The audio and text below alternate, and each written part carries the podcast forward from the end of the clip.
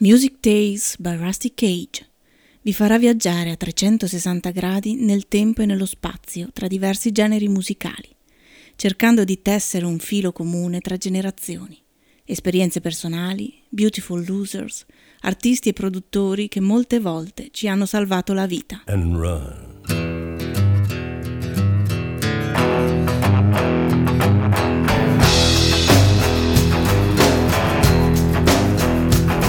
When the forest burns along the road, like God's eyes in my headlights. When the dogs are looking for their bones, and it's raining ice picks on your steel shore. I'm gonna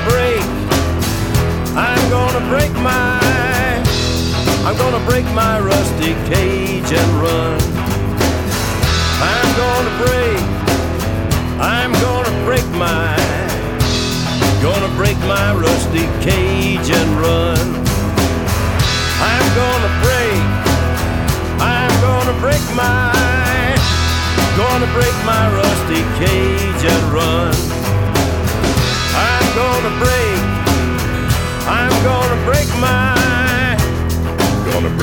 rusty cage.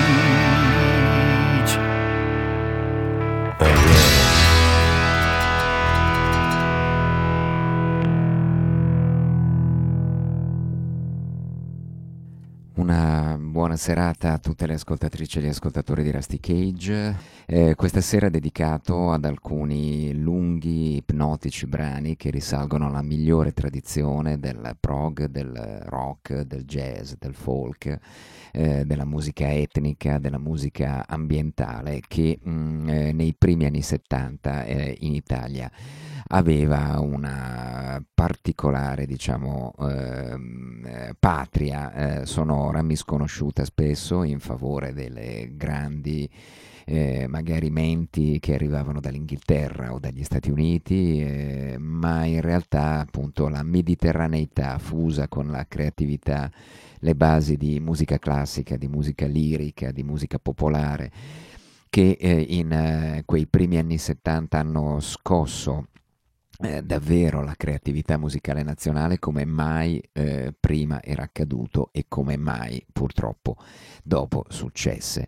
Una musica profondamente calata nella contemporaneità, nella quotidianità, molto legata ai movimenti che si muovevano per le strade, molto legata alla tradizione e al folk, elaborando un discorso personalissimo.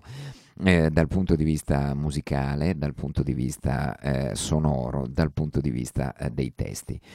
Quello che ci andiamo ad ascoltare è un incipit di un disco del 1975, la seconda facciata di quell'album che si intitolava Napoli Centrale, James Senese e Company. Questa è Vecchie Mugliere, Muerte e Creaturi.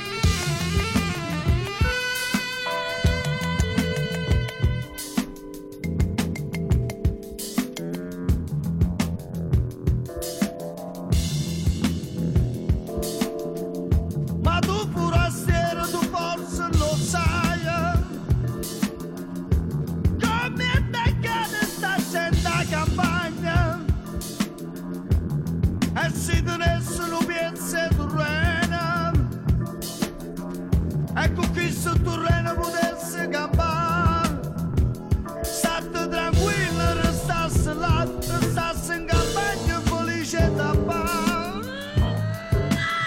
Oh,1975, questo era Napoli Centrale, l'esordio della band di James Senese, alle tastiere Mark Harris,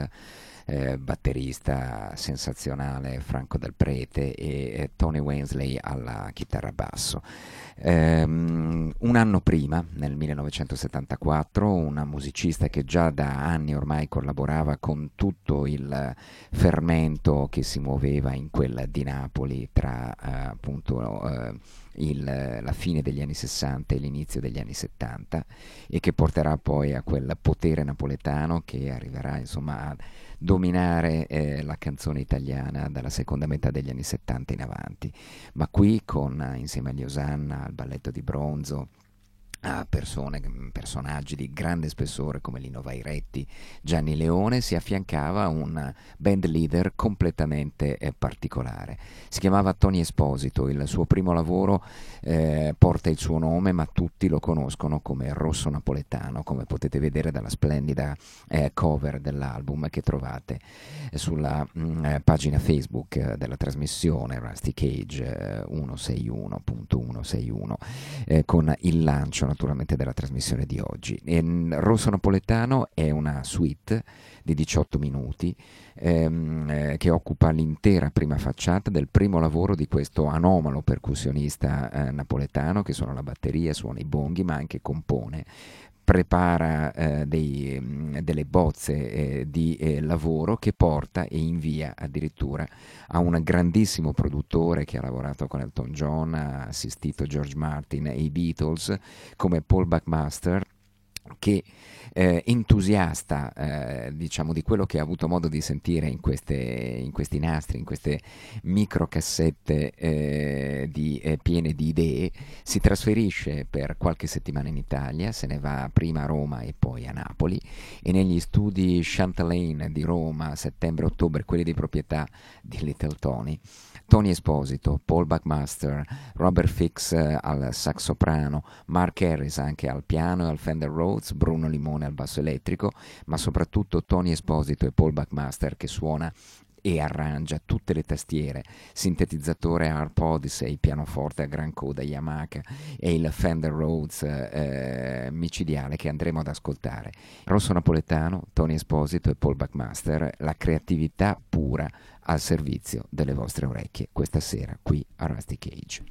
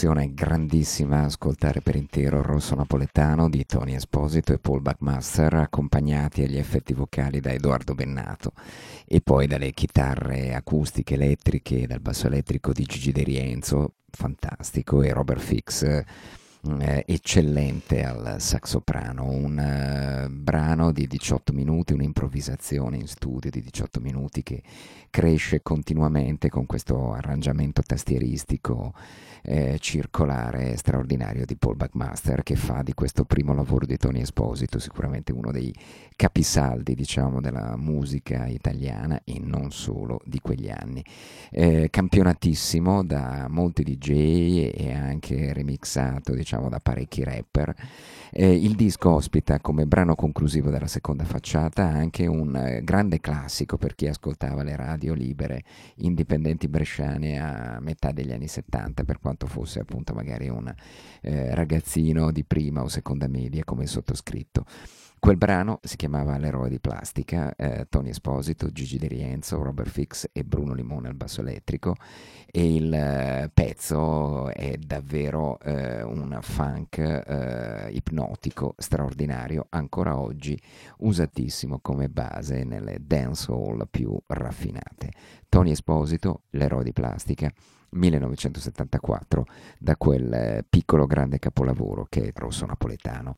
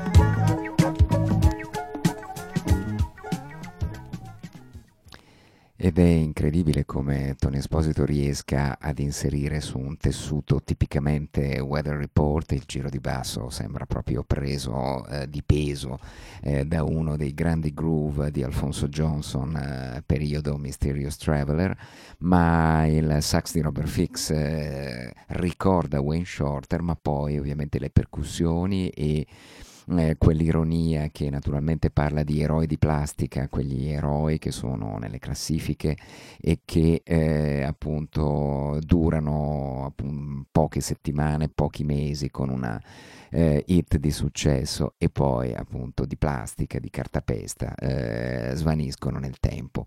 Non è così invece per la grande creatività di Tony Esposito, che troveremo poi a fianco dei Perigeo nel 1975 per il loro lavoro, e membro effettivo della formazione che da quintetto, da pentangolo jazz rock progressivo ideale diventa sestetto per qualche mese fino ai palchi di Montreux. Tony Esposito poi si esibirà in lungo e in largo fino naturalmente ad arrivare anche lui alla deriva commerciale, ma questo primo lavoro che tutti conoscono come il rosso napoletano, perché quella luce rossa era quella delle fucine dell'Ital Cider che riempiva la sua camera di piccolo condominio, di piccolo appartamento in piccolissimo condominio, da cui guardava appunto e poteva vedere questo rosso di sera, che speriamo anche insomma come colore prima o poi vediamo ritornare nelle piazze, nelle aule politiche e soprattutto nei cuori come sangue vero, palpitante, anche naturalmente per chi naturalmente ha bisogno di dividere qualcosa naturalmente del nostro attuale benessere. Nel 1983 dal vivo alla Radio Televisione Svizzera Italiana troviamo Tony Esposito in concerto, pensate, con la sua fedelissima band, diciamo tutta napoletana, e un straordinario tastierista al Fender Rhodes, in questo caso al piano elettrico, che è niente po' di meno che Brian Auger.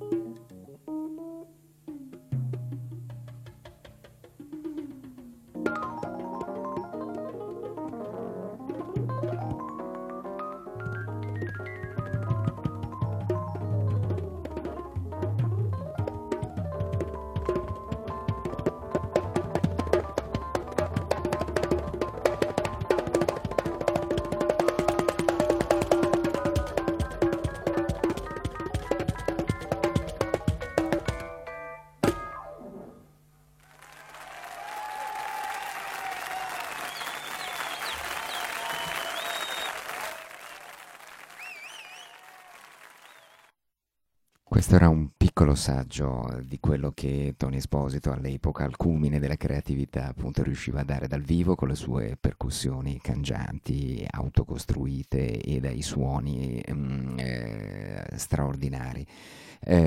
Qui in compagnia compagnia di Brian Auger, uno dei più grandi tastieristi elettrici, piano elettrico e Hammond che la storia, diciamo, della musica che amiamo possa ricordare.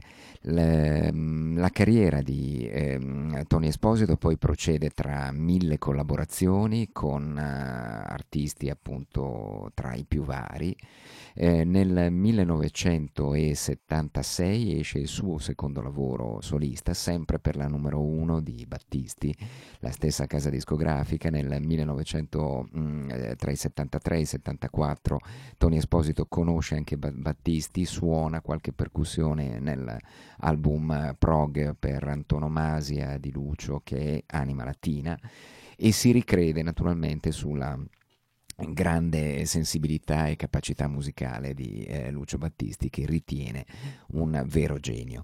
Il secondo lavoro, dicevo, di Tony Esposito, 1976, per la numero 1 di Lucio Battisti e Mogol, ancora insieme all'epoca, si intitola Processione sul mare. La copertina è bellissima, la canzone secondo me più intensa e accattivante dell'album è questa straordinaria Canzone d'inverno. Tony Esposito e la sua incredibile band, nel 1976, secondo lavoro, Processione sul mare.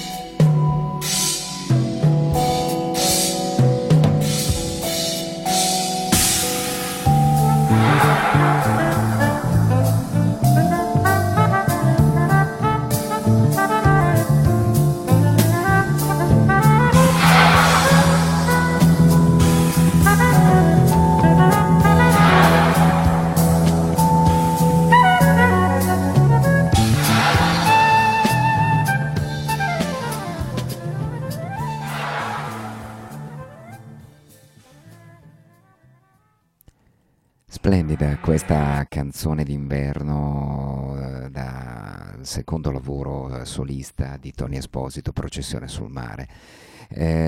Il mare d'inverno, qualcun altro ovviamente scriverà questa canzone, poi cantata sia diciamo in modo sacro che in modo profano dall'autore Ivano Fossati e invece dalla grande interprete Loredana Bertè.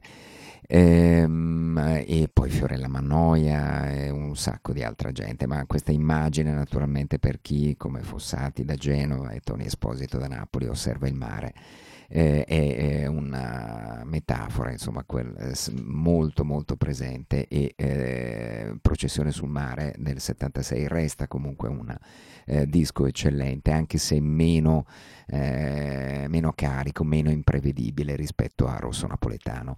Terzo lavoro di Tony Esposito, 1977, la musica si fa più funky, viene introdotto un altro addirittura batterista e percussionista gemello che è il nero Carl Potter. La band è ancora quella grande con Robert Fix, Ernesto Vitolo, Gigi De Rienzo, quindi una super band che lo accompagna. La title track, Gente distratta, era anche questo un tormentone ai tempi delle prime radiolibere, che sostennero tantissimo naturalmente la grande creatività e la grande musicalità di Tony Esposito. Gente distratta, 1977, la casa discografica era in questo caso sempre la numero uno.